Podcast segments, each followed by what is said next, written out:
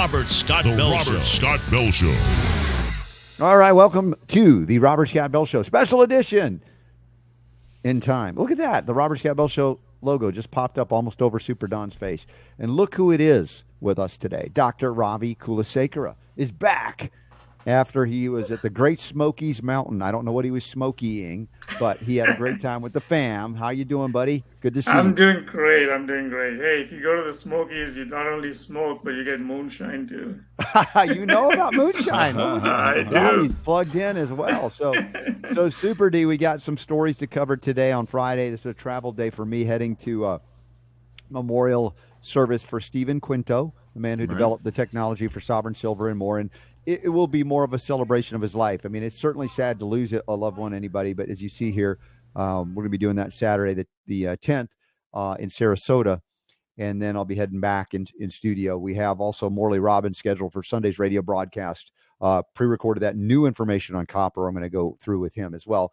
And Super D, I know you got stuff to do, but uh, any announcements, any things that uh, you want to share before you got to run run some errands while we stick around and do the show? Not that I can think of. I've got uh, I've got some emails that are going to be going out here soon. We've got some upcoming events, Okay. um, including the one that we talked about yesterday with Jonathan Otto. Yes. Um, so if you want to get info on that and get plugged into these uh, upcoming webinars, there's a bunch of them. oh that yeah. we haven't even talked about yet. Um, and so I'll have emails going out on those, uh, in addition to the uh, the regular newsletter, etc., etc. Just text uh, two two eight, uh, excuse me, RSB. I can't even get my own one right. Yeah. RSB to two two eight two eight, and that uh, will give you an opportunity to get plugged into the daily newsletter. Look at that. I doubled up on logos and overlays. Now I'm confused. All right, there we go. Yes. Text What are you RSB doing? to 22828. You're like All a little kid. Just don't put you around any buttons because all kinds see of fun one, buttons going to push, push. it. Yeah, and no matter how hard I tried, I can't push Robbie's buttons. He's just too cool, too cool a cat, man. he just rolls with it and laughs with it, and that's why we love him. But I do, I do see you look like you got maybe a little sunburn in the Smokies. Did you get a little redness uh, there? Uh, no, I think that happened out in uh, East Harbor, out in Sandusky, this Oh. weekend, this past weekend. Yeah. Now, what I remember of Sandusky, Ohio, and I've never been there, but I knew a guy. What this is going so far back, Robbie, talking about the kind of jobs I did out of high school. In fact, you know, in high school, let's see, I worked at Stone Mountain Park on the railroad in in you know concessions and different things that you would do as a 14 15 and 16 years of age. And then uh, going through school little various odd jobs i would do. And then Mhm. i think my senior year i graduated early i finished like first semester or something. So i was like i'll go out and get some some work because i was going to do some community college courses before i went to emory. And i got a job with a, a local shoe store that had like three or four or five stores. They were a family owned business. And that was out uh, in snellville georgia snellville georgia and um, what was it that triggered that memory you said you had uh, i was asking about sunburn and i'm already losing it East Harbor in Sandusky, yeah. Okay, so here's the Sandusky thing. Okay, Yeah. thank you. I was like, how am I getting there? I lost my track completely. This is not a good sign, but thankfully, Dr. Ravi is here to save me. So um, there was a guy who was an assistant manager at the store, manager of that store, and he had a funny, strange Ohio accent that I'd never heard before. He was really hardcore Ohioan, Midwesterner, and he was from Sandusky. And I learned that they had like this most incredible roller coaster amusement park in Sandusky. Is that still That's there? correct. Yes, yes, it's uh, Cedar Point. Uh-huh. Cedar Point. Now, did you do any of those things? No, I- I'm not a, to be honest, I'm not a huge roller coaster fan because I think it's partly because I don't know if you knew this or not, but I have like spine, a mild form of spina bifida, so I can get my back Wow. thrown out really easy. gotcha. No, so I don't do things that are, I mean, that I have That no means I- I control have to- over. That means I have to hug you more gently next time I see you. no, I'm I'm okay with that. all right. It's just a high speed coaster. I can do like non high speed ones, but the Cedar Point coasters are like yeah, oh, they're they're next level. Yes. Yeah, you know, I, yeah. I I took my kids uh, before uh, Ari started her senior year, the last day before school started, I think, or something, uh, to an amusement park, and I rode crazy these crazy rides. There was like one I refused to get on, but I did it for the most part, and I survived better, which was for me a litmus to show that the things that I'm doing have strengthened me. Because there Mhm. were some years back I went to an amusement park. I think we were back in Atlanta. We went to Six Flags there with the kids, and it knocked my spine so far out, my neck. I was headachy. I was hurting. And I remembered that, and I, I was a little nervous about getting back on the coasters. Now, it's many years ago that I did that. Not so many that maybe within the last 10 or so, but I still had a memory of maybe I'm too old for the coasters. And I mean, those things are those things can be dangerous because I remember, you know, a couple of years ago, I think, you know, we, we took our kid to uh, I don't know, you know, I think in our time it was called Mister Rogers' Neighborhood. I don't know if you, I'm sure you've heard of the show. Yeah, uh, but it's now called Daniel Tiger's Neighborhood, and then they have this thing with little spinning saw, you know, cups and saucers, yes, and yes. I'm like, oh, this looks you know pretty benign. Those are so we are, you know, three in number. So like the two get in one, I was put in one by myself, and you know, I think my weight, you know, like the weight was it spun it around, yeah. It kept spinning and spinning and spinning, and it gets faster, yeah. you know, and they were letting people off. So I was up there for a while. I got down, and I'll tell you, for two weeks, I, yeah. I had a headache and I was nauseous, and oh, I'm like, my gosh. that yeah. shook something up in my head, and luckily, yeah. I kind of went away, but. Well, yeah, and it's interesting you say that because there was one ride similar to that that I went on much against my better judgment. Yeah. And I was just dizzy, but thankfully no long lasting effects. And then, as I, my point is, is, sharing this as well, is that the things that I've done in terms of physical fitness in the last mm-hmm. few years have genuinely strengthened my body physically to where I could take that kind of temporary yeah, yeah. assault from a roller coaster and I was fine. I didn't get thrown out of alignment this time. So part of the connective tissue integrity is not only, of course, what we eat, getting the right minerals in, right, but also right. work in our body like our bodies are designed to be worked, right? We push it, we it, it yep. deals with gravity, and occasionally it can deal with a little excess force and be okay. When I was weaker and I wasn't doing the kind of exercise I do today, or even know all the things I know about minerals today, I was vulnerable, and I'm I'm talking probably in my 40s when that mm-hmm. happened. You know, mm-hmm. now mid 50s, I'm I'm better, I'm stronger. Uh, so these are the things I like to share with people about how even if we have strengths and weaknesses, like you said, you have a weakness there that right. we can shore those up and be okay through a lot of the challenges of life if we know how to do it. Absolutely, yeah. And I have a, you know, I had experience with uh, actually Cedar Point itself. I used to work with a guy uh, when I was working at Goodyear, and he was like maybe his mid 30s avid roller coaster fan, and he went. They just started having this big, you know, fast coaster, and he was he went on it like a couple of times. Came to work and was feeling like a little off, and he went home and he was not doing well, so they went took him to the ER, and he was like real close to apparently having some sort of aneurysm because he mm. is, you know, he ruptured some artery somewhere, and I'm like, whoa, you know.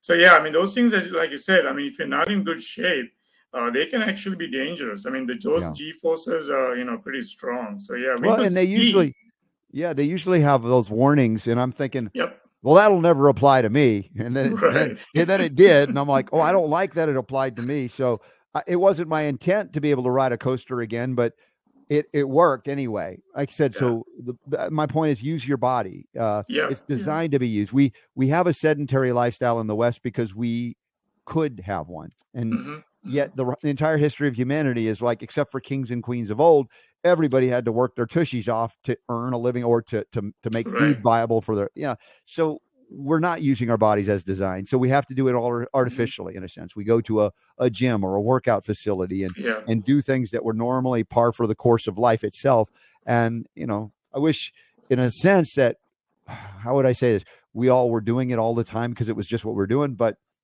uh, it's foreign to us many of us at this yeah, point. Yeah, I think I think our lives have gotten so complex and we're busy with stuff all the time and like I think that's part of the problem. I think we don't find the time to do things that actually make us healthier and we find the time to do exactly the opposite. Yeah.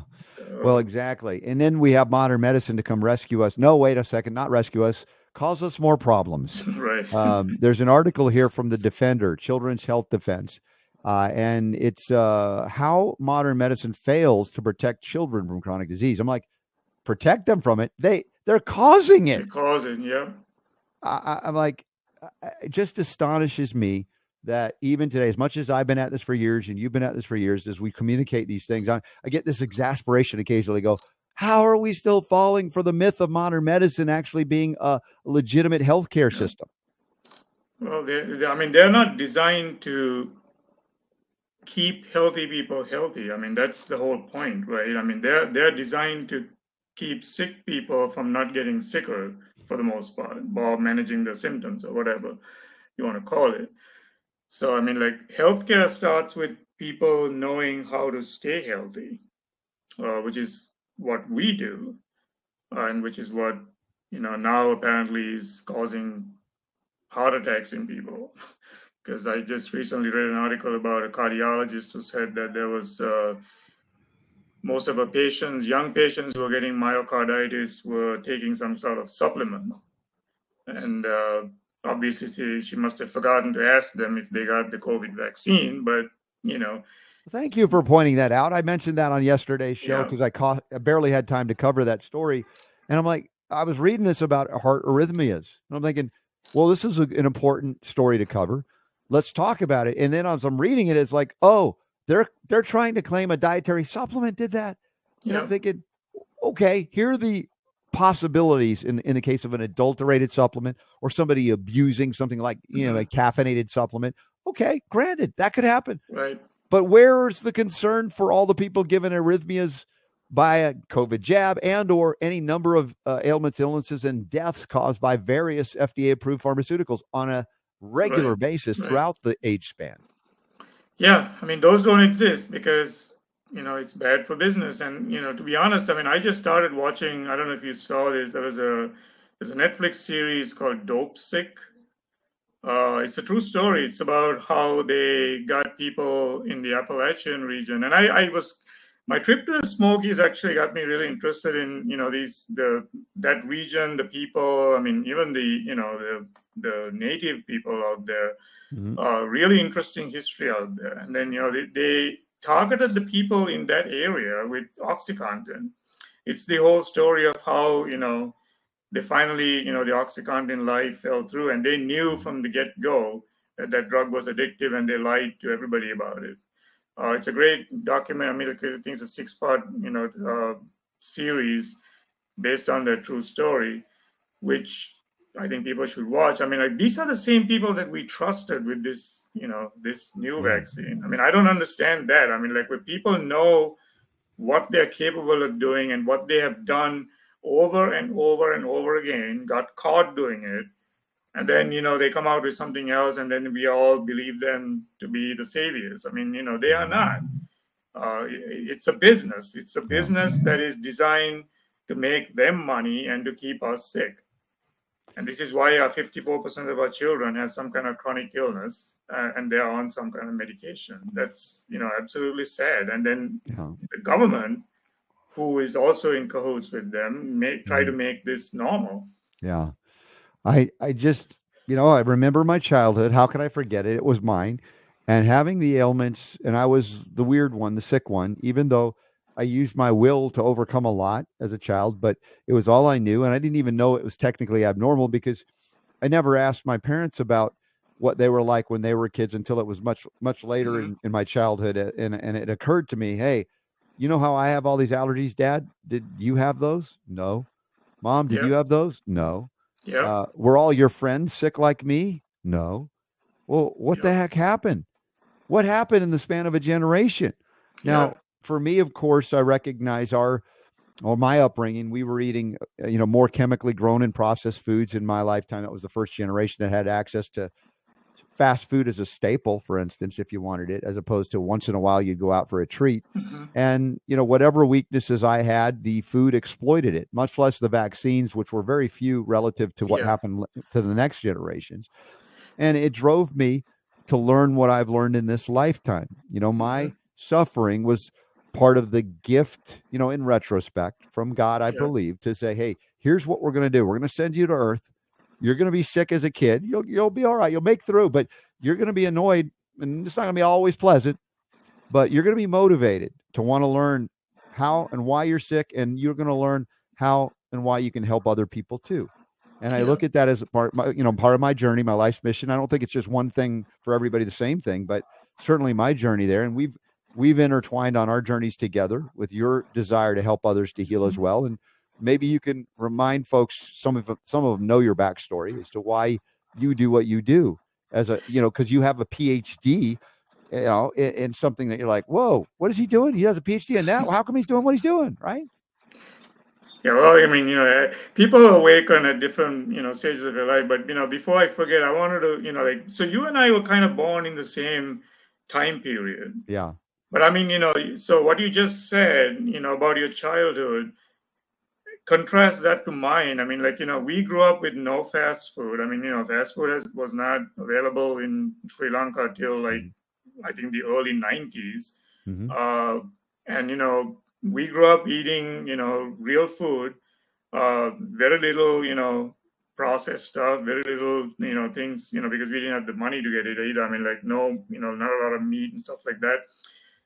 I don't ever recall being like chronically ill. I mean, I got measles, I got chicken pox, and I'm pretty sure I got mumps because we all, you know, the four of us, the siblings, got it together. hmm Uh, other than that, I mean, the occasional cough, you know, cold cough, maybe, you know, every once in a while. But I mean, we, we were never sick. I mean, and we had, you know, flooding four times a year with all the, you know, crap in the water in your house. I mean, we were exposed to all kinds of stuff. And on top Mhm. of that, we used to like, you know, uh, run around in the, you know, drain pipe, you know, Yeah, sewage water and things. I mean, you Yeah, talk about a different upbringing in Sri Yeah. Lanka than most people here in America by far. You Yeah. say, "How are you even alive?" Scenario, and so, and you yet know, here you are. So you know, a different. Even though we came onto this planet around the same time, your experience was different. But God, obviously, some some something drove you to do what you do today. And again, that's the shorter version. But keep going on your journey here. Yeah, so you know, I came here in 1989. So you know, I you know did my PhD, and I actually started working in, um, like I mentioned earlier, at Goodyear. I mean, you know, it was a good job, and then I got laid off from there. I went back to school, uh, then studied to do you know uh, medical physics, which was in you know cancer care. Then I worked there in four, you know, in that field. I think I was there for 14 years, got board certified. I think I you know, I reached the highest position there in about eight years of my me being in the field. And the last five of those, uh, I was the chief physicist at one of the community hospitals. But being in cancer care, I think, opened my eyes because I could see that many of these people actually had what I called a lifestyle disease. I mean, you could tell that, you know, this was not something that they were told was genetic, hereditary, or, you know, they didn't know how it happened. Uh, it was basically, you know, diet and lifestyle and environment. I mean, that's what was causing the cancers. And we were not telling people how to prevent it. Uh, we were just trying to, you know, kill it, which I think, you know, that's one of the biggest things in medicine that I have found is, you know, they want to kill everything. Uh, It's a, it's a it's an industry of murderous rampage. yeah, and and and unfortunately, you know, I think it's time that people understood and they understood that if you kill everything around you, you kill yourself because we are part of this big microbiome that is inside of us, on us, outside of us, and everywhere around us. You can't kill everything. So, and the same way, I mean, once you develop enough deficiency and toxicity in your body to develop that into a cancer or a damaged cell, which progressively grows, you know, out of control, which is what you know mostly the cancer is uh, you know that that you can't just get rid of it. I mean unless you address the root cause. And this is the reason why you know some people that we work with were actually doing integrative medicine. And they actually i could see were having you know like a much better quality of life as opposed to the people who just did the, and i worked in radiation therapy so that was like one of the places where we you know burned people uh, to a point where you know parts of their you know skin fell off or you know organs fell off or got burned or developed secondary cancers. I mean that's you know the reality of it. Some people did get you know rid of their cancers and you know hopefully they changed their diets and lifestyles and didn't you know cause it to recur uh, because you know i only worked in the field 14 years so I, usually you know some can return after like even 15 years hmm uh, and then many people didn't make it. So, and then when I got there, I got this, uh, you know, like I, I realized that we didn't even have like somebody telling these people what to eat. There was no dietitian on staff, and that was like a real eye opener. I'm like, we need to be telling these people how to cause less toxicity in their bodies. When, we when, when did you when did you first encounter dietitians and, and and find out how disappointing they were in their nutritional knowledge? Yeah, that that was uh, quite an eye opener too. I mean, I was actually my second year at my last, you know, place of work because that's where how long it took for me to get them to hire somebody. Mhm. And then I listened into one of her consults, and I'm like, oh boy, I mean, like, you know, I think I could have done a better job, but I, you know, legally I couldn't. So that was, you know, not didn't go all that well. But at least, you know, these people got some idea that they needed to include fruits and vegetables in their diet. I mean, they needed to somehow cause, you know, nutritionally support their bodies so that the you know the immune system could work, you know, in getting rid of the cancer. Because at the end of the day, people may not realize this. Your immune system has to get rid of that you know that toxic part of in your body which is growing which is a cancer i mean like nothing else will get rid of it and if you don't support that immune system or don't, you know, bring it up to a level where it can actually fight something uh, on your behalf, you're not going to win that battle. So that's what got me, you know, started in looking at like what's available out there. And of course, I ran into somebody who was a Trinity graduate, and uh, I looked into their program and I liked it. And I actually did. Uh, I was doing that program while I was working uh, long hours, mm-hmm. and uh, I think I, you know, five years and three days later, I just uh, gave my resignation and, you know, just started my own practice. Another thing that triggered me to move in that direction was the, the you know, vaccine mandates that came out in 2012, which was basically, you know, uh, get a flu shot or lose your job. I was the only person in that whole department uh, at the uh, cancer center who actually said no. Yeah. Uh, everybody else just rolled over because, you know, people don't fight for what I think they believe in or you know what they think is not right uh, in this country for some reason. I, I don't know what. We we have been uh, to some degree feminized, and I, I say that at the mm-hmm. risk of of insulting people, and I'm not trying to insult anybody there's a feminine and masculine in all of us, right? They all mm-hmm. have unique properties, and of course, women typically express the feminine more than the, the masculine, vice versa for men.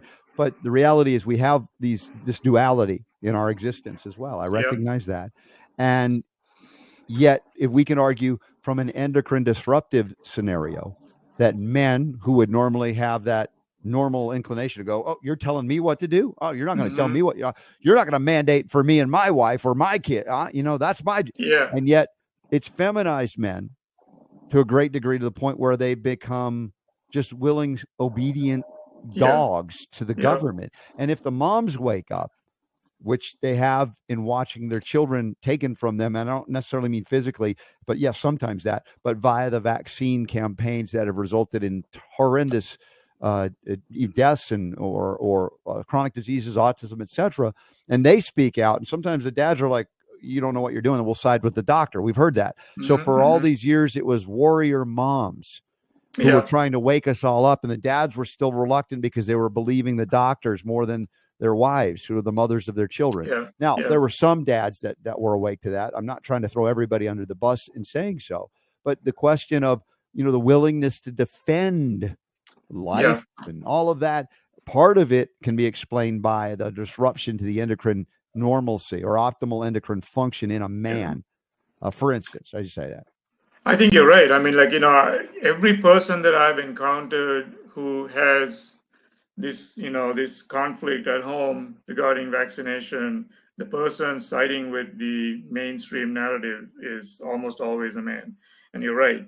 So, you know, and yet our household, it's, you know, I, am the one who actually woke up first. And I, I, wouldn't have done that unless I had actually gone through that whole mandate process because, you know, my first kid was, you know, thankfully born in the 90s, so she didn't get as many vaccines as the, uh, as they give now.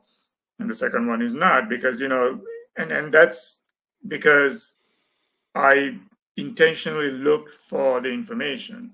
Yeah. And now you know you can't shut me up. I mean, I'm I'm you know on the roof. Nor would we want to. Yeah, right.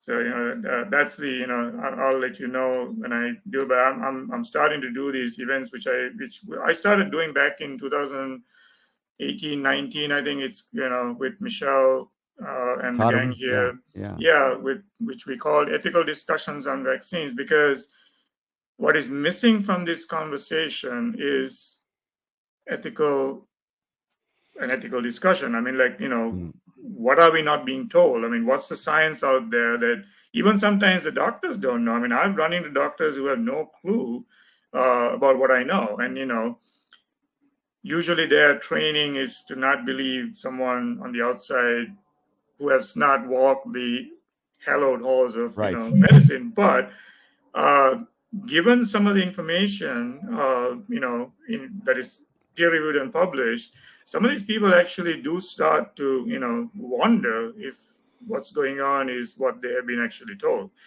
So, you know, and, and COVID kind of put a dent in that because I was doing these meetings here at the library. So I'm now starting to lecture, like because of you know censorship on the social media networks. Are you going to do in-person meetings coming up? I'm going to do. I'm going to do in person, and I, you know, I'm having people contact me if you know, like their pastor or their church, uh, you know, wants to hear more. Then I go there, and it's not what I do usually when I go there, and I've done these in churches in New York and Ohio, and you know, in this you know around this mm-hmm. area it's like not me telling you what you should know, but I, I, I open the floor. It's an open forum. I need people to get engaged in the discussion. Yeah. And tell learn, you learn tell me the, what, yeah. The freedom to question. Yeah. Uh, to engage intellectually. And you talk about ethics. That's interesting. Uh, and there's an article here from the Brownstone Institute related to something we're discussing right now that so called experts are still pushing the coerced mm-hmm. jabs. Despite all evidence within even the scientific realm that they yeah. don't work at yeah. best. No, there is no at best. Uh, they they don't work, and they're causing so many problems. And yet there's still others that are saying, "Well, no, no, you still need to get them." And here's the booster, and here's the next booster. And I was like, it's stunning to me that there are people still doing this. I'm not surprised fully uh, because people that are true believers in a cult, uh, uh, it's often hard for them to wake up and see what they're participating in. Yeah, yeah, yeah, and and and and that kind of you know to my point, if you if someone actually takes the time and goes online and, and does a PubMed search about COVID vaccine and myocarditis, there's currently at least 25 to 30 publications done within the last year and a half uh, that actually shows positive correlation. So the people who are pushing the vaccine saying, okay, the risk is minimal, probably never read these publications. And the public don't know because they're not telling them that, and they're telling them that it's still safe and effective and that everybody should get it, even though it's now a coronavirus, it's endemic. Uh, in most people, you know, almost the entire world has now at least got it once, uh, if not twice. And we're going to continue to get it because that's how coronavirus, you know, coronaviruses operate. I mean, like all the other, you know, seven coronaviruses that affect us do the same thing. So now they are like suggesting, still coercing this booster, and they're suggesting annual shots now also as well, uh, which to me doesn't make absolutely any zero sense because the variants that are going around in the world, it's, it's going to be similar to the flu shot, right? Uh, so in 1918, you know, the flu pandemic or whatever you want to call it came and went, and that strain of the flu virus is what we still use in our flu vaccine. And the flu vaccine is not effective at all. I mean, even people who believe in the COVID vaccine and are still, you know, fearful of dying from getting COVID, you know, the lie that they propagated, know the flu vaccine doesn't work, right? So what's the difference? I mean, like, you know, it's going to be with us for the next hundred years. So now they're starting to put a business plan together where they are going to tell people that this vaccine is going to protect you from, you know, whatever variable variant of COVID that comes around, mm-hmm. and it's going to be an annual event. Which to me it blows my mind because you know most years they don't get the flu shot strain correct, so it's not effective. I mean, some years it's totally ineffective. I mean, oh, like yeah. ten percent. How many years have we been covering the ineffectivity and uh, yeah. inefficacy or whatever? It's just embarrassing. And the Cochrane collaboration was one of the first to point that out. Uh, but even now, the desire, as they've said for many years, to have a universal flu vaccine. Right. This this lends itself to what the mRNA technology that is a mm-hmm. disaster in every yeah. way, shape, or form. That their yeah. Their desire and goal, of course, is to have mRNA shots for everything, mm-hmm. uh, and every six months boosters for everything. And of course, they're killing the population that has received them already, and they want to add more to the mix. Uh, I just again, I shake my head and go, man, it, some people, I guess we can't wake up. Those people that are either yeah. they're foisting it on us or the people that are willing to roll up their sleeves and get more of these things, despite the fact that the flu itself doesn't impact everybody the same way. And some people don't, don't get impacted by it at all. And no. we never mm-hmm. study, we, I say, they never study why the people that are well stay well. Yep. That'd be the, the, the the trick for everybody to go, oh, well, let's do what that dude's doing. or that guy or that gal, and find out what is working in their mm-hmm. immune systems that is not working in others, that they succumb Right. to it. Or acknowledging that even if you do and the response is flu like symptoms, that that's not the disease itself either. That's the Mhm. body trying to correct whatever's going on, typically an overburdened system, a detox, a liver that's congested, and on and on. And Mhm. and and you know, we still look at the symptoms as the disease, which is horribly wrong. Yeah, yeah. And don't forget, I mean, like, you know, the flu shot insert itself says that it's not effective at preventing the flu. The effectiveness, what they're talking about, because if you if you really look into their, you know, the, the language they use, right? They say they say it's effective, but effective against what? Mm-hmm. So it's only effective at not sending you to a hospital if you get the flu. So basically mitigating, you know, the, the severity of the symptoms. That's the same thing that they're promising with the COVID shot too. So, you know, people are not smart enough to figure out like, okay, so how many people are actually getting severe, you know, COVID right now who are not vaccinated? And the number is very small. Uh, the people who are vaccinated are getting more severe symptoms from COVID, the new variants, than those who are not vaccinated, which is, you know, what was predicted way before even the shot came, you know, on the Mhm. market. So we're not talking science here. I mean, like, you know, we're talking about marketing. That's what it appears to me. And, you know, like the marketing is that everybody should get, you know, an annual shot of this mRNA vaccine, like you said, and they don't even know what variant they're going to use. So it's going to be somebody's random guess. But again, you're asking your body to produce spike proteins using your own, you know, DNA, Mm-hmm. which could go horribly wrong for a lot of people because And- not and everybody has the same, you know, composition or not. I mean, like not composition, but the, you know, the, the systems are not all the same. Right. Somebody could have some kind of, you know, mitochondrial disorder or some kind of genetic disorder or whatever that doesn't make these proteins fold, you know, correctly. Uh, what are we going to do then? Uh, and like I said, I mean, I do biofeedback, you know, testing on almost, you know, not almost every client of mine. I'm starting to see things that are looking like prion signatures, which are misfolded proteins. Uh, I mean, the two prion diseases that we know of in humans are fatal. Yeah, Creutzfeldt Jakob, uh, C- C- human variant CJD, of which, by the way, my father-in-law, my wife's mother, died from back in the 90s Yeah. uh, when it, they used to call it mad cow disease, and uh, the CDC tried to cover it up because they were pretending it there didn't exist in America. It was Right, only in right. England. So we we've lived through that, and it's a horrible, Mhm. horrible thing to witness. Uh, Ravi, the good news is I don't know if you saw this, and I, when I first saw it, I was kind of like not good news uh, view of it. But thirty percent of Americans apparently did not get one COVID jab, and Yeah. and, and why I thought that was not good is like, well, thirty percent. That means Yeah. seventy percent may have actually gotten. Right. I'm not happy about that. At the same time, Super Don pointed out correctly, so that's probably ten times more resistance or Mhm.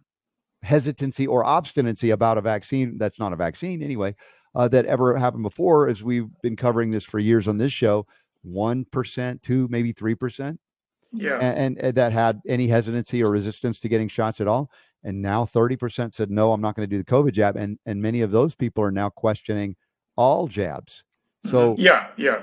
So I think they, I think they made that mistake by using fear because if you look at the the uh, and and this was you know I, this is when I started looking at this whole thing with the flu vaccine. I mean, we never the flu vaccine never had a you know a uptake ratio you know more than fifty percent, and I think the even with the mandates, uh, it never got up above sixty some percent. So I mean, like that's like coercion, fear, everything put together. I mean, like there's still a 30, 40% of the people in America that, you know, say like, no way. I mean, like I'm not getting coerced into getting this. So I think Mhm.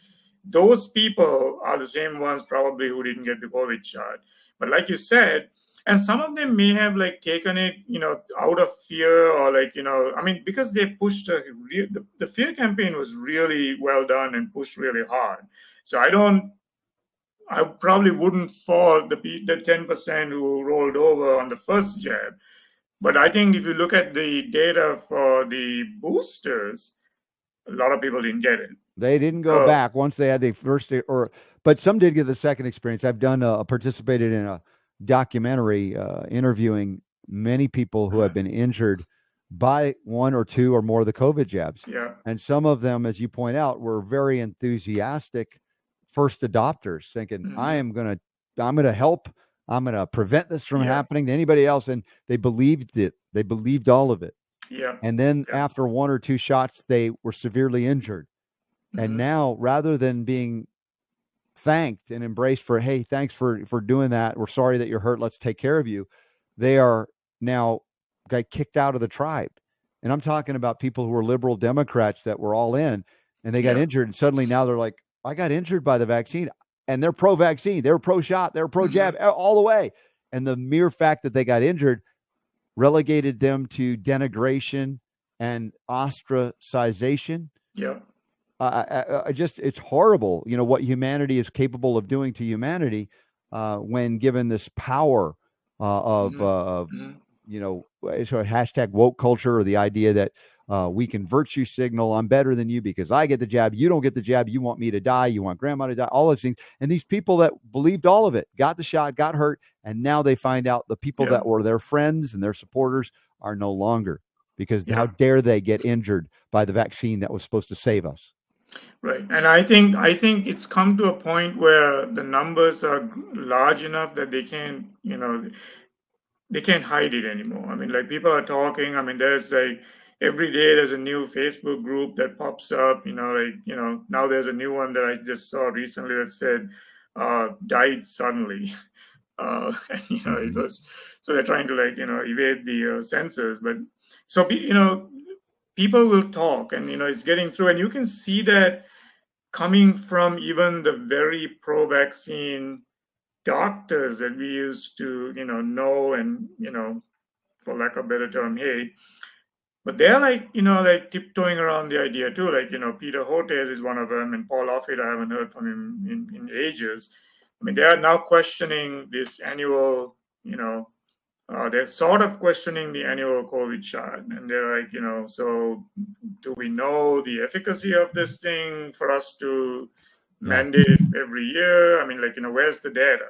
Because even they don't have the data. Nobody has the, you know, I think they're trying to save their butts because it's so Yeah. ridiculous, right? They've done ridiculous things, both of those guys, Mhm. Offit and, and all of them.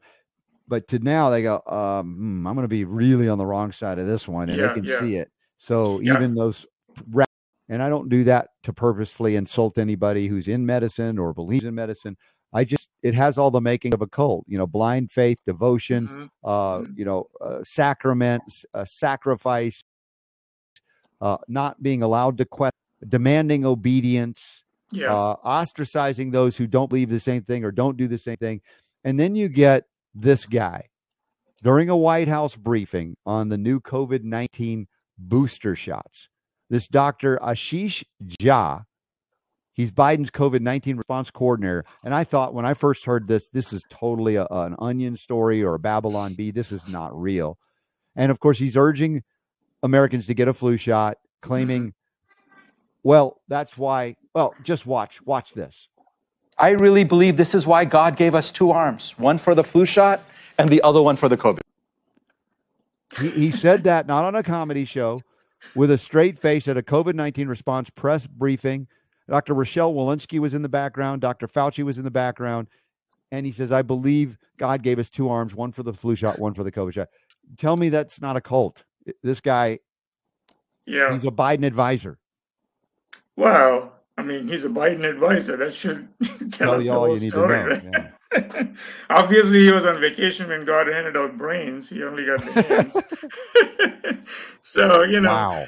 but this is the kind of thing that they've been doing all along, if you think about it. I mean, they've been saying outrageous things about COVID, and people have not flinched, and they've, you know, now, I mean, They're afraid to a call out the emperor as buck Yeah. naked and ugly. yeah, yeah. I mean, I don't, I don't understand that. I mean, that, and of course, you know, like, you know, I'm going to bet you tomorrow they're going to come, come around and you know they'll say like, oh, he was just joking, uh, but I think he was pretty serious with that, and uh, I don't, I don't, I don't, I'm lost for, I'm at a loss for words. I don't Well, look, it gets even better. The good news is, he says, is you can get both your flu shot and COVID shot at the same time. It's actually a good idea. Now, where and when have they tested COVID jabs and flu jabs together?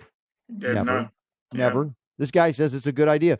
who is this guy and what are his qualifications? Not that I'm impressed with whatever they are, but whoever gave him qualifications should be embarrassed by what he's saying. Yeah, yeah. But I mean, you know, they they've all said stuff that you know they should be embarrassed about if they hear it again. I mean, like we had a medical director here of the Ohio Department of Health who said that you know measles viruses or whatever viruses hang around desks and jump on you when you walk by. I mean, you know, Wow. that, yeah. I mean, like, and they they said on TV and it's like recorded. People poke fun at it, and then they still continue to move on like nothing was said, nothing wrong was said. So you know, I, it, this is becoming routine. So this is like the way they are now trying to tell people, like, okay, you know, there's more coming. And like you said before, I think I might, I think I mentioned this earlier on a show, you know, a couple of, you know, I think it was last year. I mean, I looked up on Moderna's website. I mean, they have several of the childhood vaccines that are now being, you know, remade through the mRNA technology because it's cheaper, it's faster to make, and it's cheaper.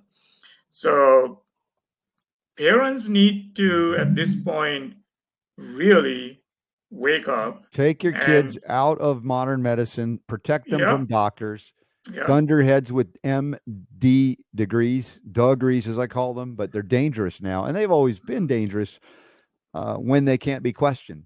Yeah. And thankfully, a lot of doctors are questioning it. And I'd say it's about time. Uh. But I also try to be kind and loving and welcoming and forgiving. But no, it's rough. And many of them have to forgive themselves, in fact, to be able to help others now because of they've been participating in these atrocities. They are atrocities. Yeah. Uh, I'm going to take yeah. a moment to say thanks to some of those folks that support this message of health, freedom, and healing liberty. One of those things is, uh, you know, hopefully you don't have bug infestations where you are, Ravi, but for those that do and they want to take care of them safely, there is an ingredient that God made from orange peel, citrus peel, called d-limonene. And this d-limonene is utilized as a safe pesticide against ants and roaches and little creepy crawlies that you don't want, but it's not harming the environment. It's not poisoning your kids or your pets. And even if you grow organically like I do and I know Ravi does, you can use it around those. Uh, if you have a problem, you can use it around those areas and not harm the food you're you're, growing for yourself or others. It won't poison them. And that is called Orange Guard. And you can go to orangeguard.com and get it directly, or you can go to your local Ace Hardware and buy it there and say thanks for carrying it. Or some of you in certain regions have it at Whole Foods as well. And you can say, hey, if you don't carry Orange Guard, you should. And uh, here's a shot of me in my greenhouse with the Orange Guard. And you can use it diluted for direct use on plants so it doesn't harm them in any way. There's various ways to do it. And we talked about even with Tor McPartland uh, last week about how to use it on fire ant mounds without destroying the whole environment poisoning everything that's growing around it because you might not want those fire ants around your kids or anything if you're if you're growing so there are safe ways to address those things also I want to say thanks to our friends at nutritional frontiers very heavily invested in education they have certified organic us grown hemp cbd products that we use regularly in the rsb show family household all of that uh, and they have the liquid uh, tincture forms. They have a transdermal delivery system. They have a hemp boost formula that kind of super activates the hemp in your body at lower doses, and even uh, gummies that you can take. And if you want, you can uh, take a picture when you get samples. If you're in the United States, when you go to cbdnf.com and you mention the Robert Scott Bell Show, they'll send you a bunch of samples. Take a picture with them and send them into SuperDon. Ask rsb at gmail.com. And you can do that also with the Orange Guard because we're going to be doing some giveaways soon. Uh, so take a look at uh, participating in those things. And uh, I don't know, Ravi, are you planning to go to the Health Freedom Expo this year in Chicago, Tinley Park Convention Center? You know, I have something going on in that during that week. I'm still waiting. I haven't really uh, done anything about it. Uh, it's in October, isn't it? Yes, it's October 15th and 16th, a 15th, Saturday, yeah. Sunday. I, I would, you know, you know my vote. I would love to see you there. We love to hang out with you. We have a great time together if it's possible. Oh yeah, yeah. Let me. I, I'm gonna. You know, I'm gonna see if this. You know, we we have one more thing that's you know scheduled in. I think it's that weekend because usually they used to have it the weekend after, right? The right yeah it changes a little bit but yeah if you planned Yeah. ahead and and didn't ha- didn't know of course but if you can make it it'd be great i'll be there so many of our friends will be there having a reunion and uh, it's a lot of learning a lot of education lectures a lot of Oh yeah. times to where you can talk to one another, ask questions, engage in intellectual discussions, debates, even, and it's fun because there's a respect for freedom that is unique there. Because Yeah, that- that's the that's- starting point. It's a great conference. I remember. I think the last time I was there, I met Patch Adams. That was like the highlight of it. That was cool. Patch Adams. Yeah, I remember Yeah. that. That was Yeah. awesome. Yeah. So, So- yeah, good stuff coming up. There's a lot of upcoming events. Uh, we're going to be at the National Health Freedom Co- Congress. I'll be there uh, the 23rd, 24th of September in Minneapolis, St. Paul, right outside by the airport near uh, the Hilton there. Uh, we'll be talking health freedom strategies on the state level and federal, but a lot of state level stuff that's happening you can implement. That's going to be great and a whole bunch up more. And so check out the upcoming events tab at robertscottbell.com or you can just uh, text RSB to 22828. Text RSB to 22828. Let me see. How do I get that? Ma- oh, that's a background thing. I don't know how to even remove ourselves from it. I won't bother. But just text RSB to 22828, and then you'll be able to get plugged into the newsletter and learn about all the things that we are doing regularly here on the show. And you know, when Ravi has something, I want to put that in the newsletter, right? Anytime you got an or an upcoming event, you know, you say you're starting to do those meetings again. Yeah, yeah. I will let you know, and then uh, you can. I think the the it's probably going to be October 28th. Okay. Uh, because I kept the 21st weekend free, but uh, and then we are actually going out for a Halloween camping. Yeah, yeah. I love the fact that you're like such an outdoorsman. Yeah. Oh, we love the outdoors, and our Yeah. kid loves it too. I mean, she's like, you know, elements outdoors, Yeah. great. It is so amazing. So, where might you go at that time? Because that's like a fall season. You could get some chilly weather depending on where you end up. Yeah, yeah. Th- that one we actually try to stay around in Ohio somewhere, Okay. uh, because they have a couple of uh, like Halloween type activities in some of the Jellystone parks. Oh, okay. So we probably end up going to one of those, and we have like three or four around here. Uh, Cool. Yeah, we don't travel far during that time. It reminds me too, you, as we open the show today, talking about the camping adventures you had in the Appalachians, the Great Smokies, right? Mhm. And you you were talking about. Uh, I was just making fun of Smokies, but uh, moonshine as well. The culture there, there's quite a history in the Appalachia It is, area. is, and the people are very unique. They're very hardy, very strong Yeah. people.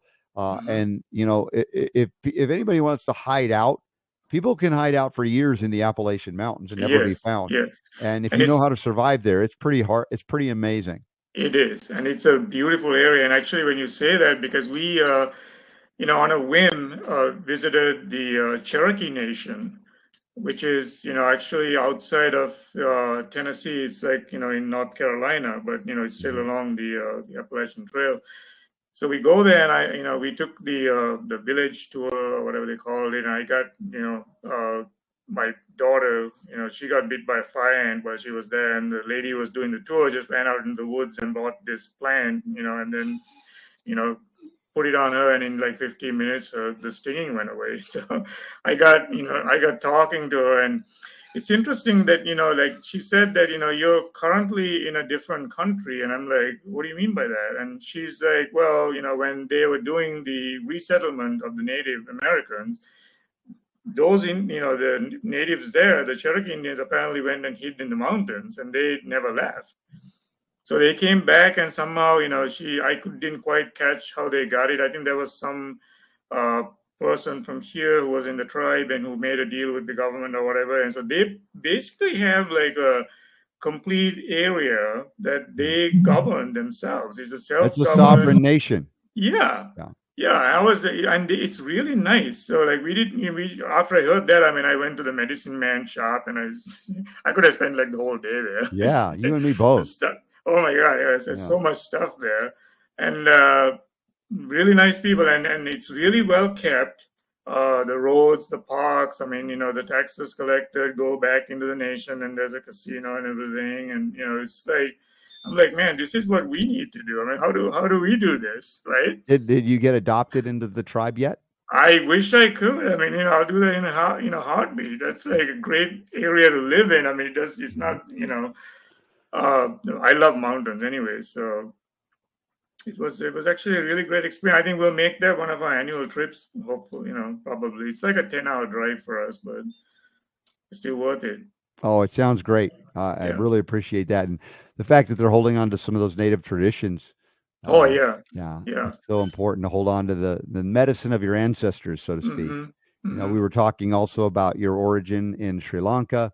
Uh, last time we had you on, we were talking about the World Economic Forum and other things, their Yeah. their uh, ESG scores, uh, and they pretty much the government of of Sri Lanka just rolled over and said, "Okay, we'll do whatever you want." And they said, "Go organic all the way." And like you think that Ravi and me would be going, "Yay, that's great." We're like, "No, don't do that overnight. Do not do that." yeah, You you find out how it. fast that uh, people were starving uh, Yeah, because they've relied they've come to rely on factory farming methods and, and and artificial fertilizers and things and if you just go cold turkey and everyone is not also growing food everywhere where Mhm. they are mhm, that's a disaster and yeah. uh, do you have any updates on what's happening in sri lanka they've kind of fallen out of the news since that initial uh, uh, uprising Yeah, things are getting a little bit better now because I think the uh, the IMF has stepped in, and I think India is providing some of the fuel aid and stuff like that. So people are starting to get uh, the fuel that was missing. I mean, the food situation is still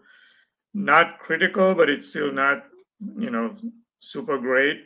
Uh, but I think people are now doing a lot better than that time period in August when they were like starving yeah because I just talked to my uh, mom tonight, and they were like actually going outside, and they were like going going about without being you know stuck in their home. They still have power outages, you know, uh, just like California. But uh, other than that, I mean, I think yeah, do they understand how important it is now everybody starts to grow again yeah. I think I think that kind of woke some people up.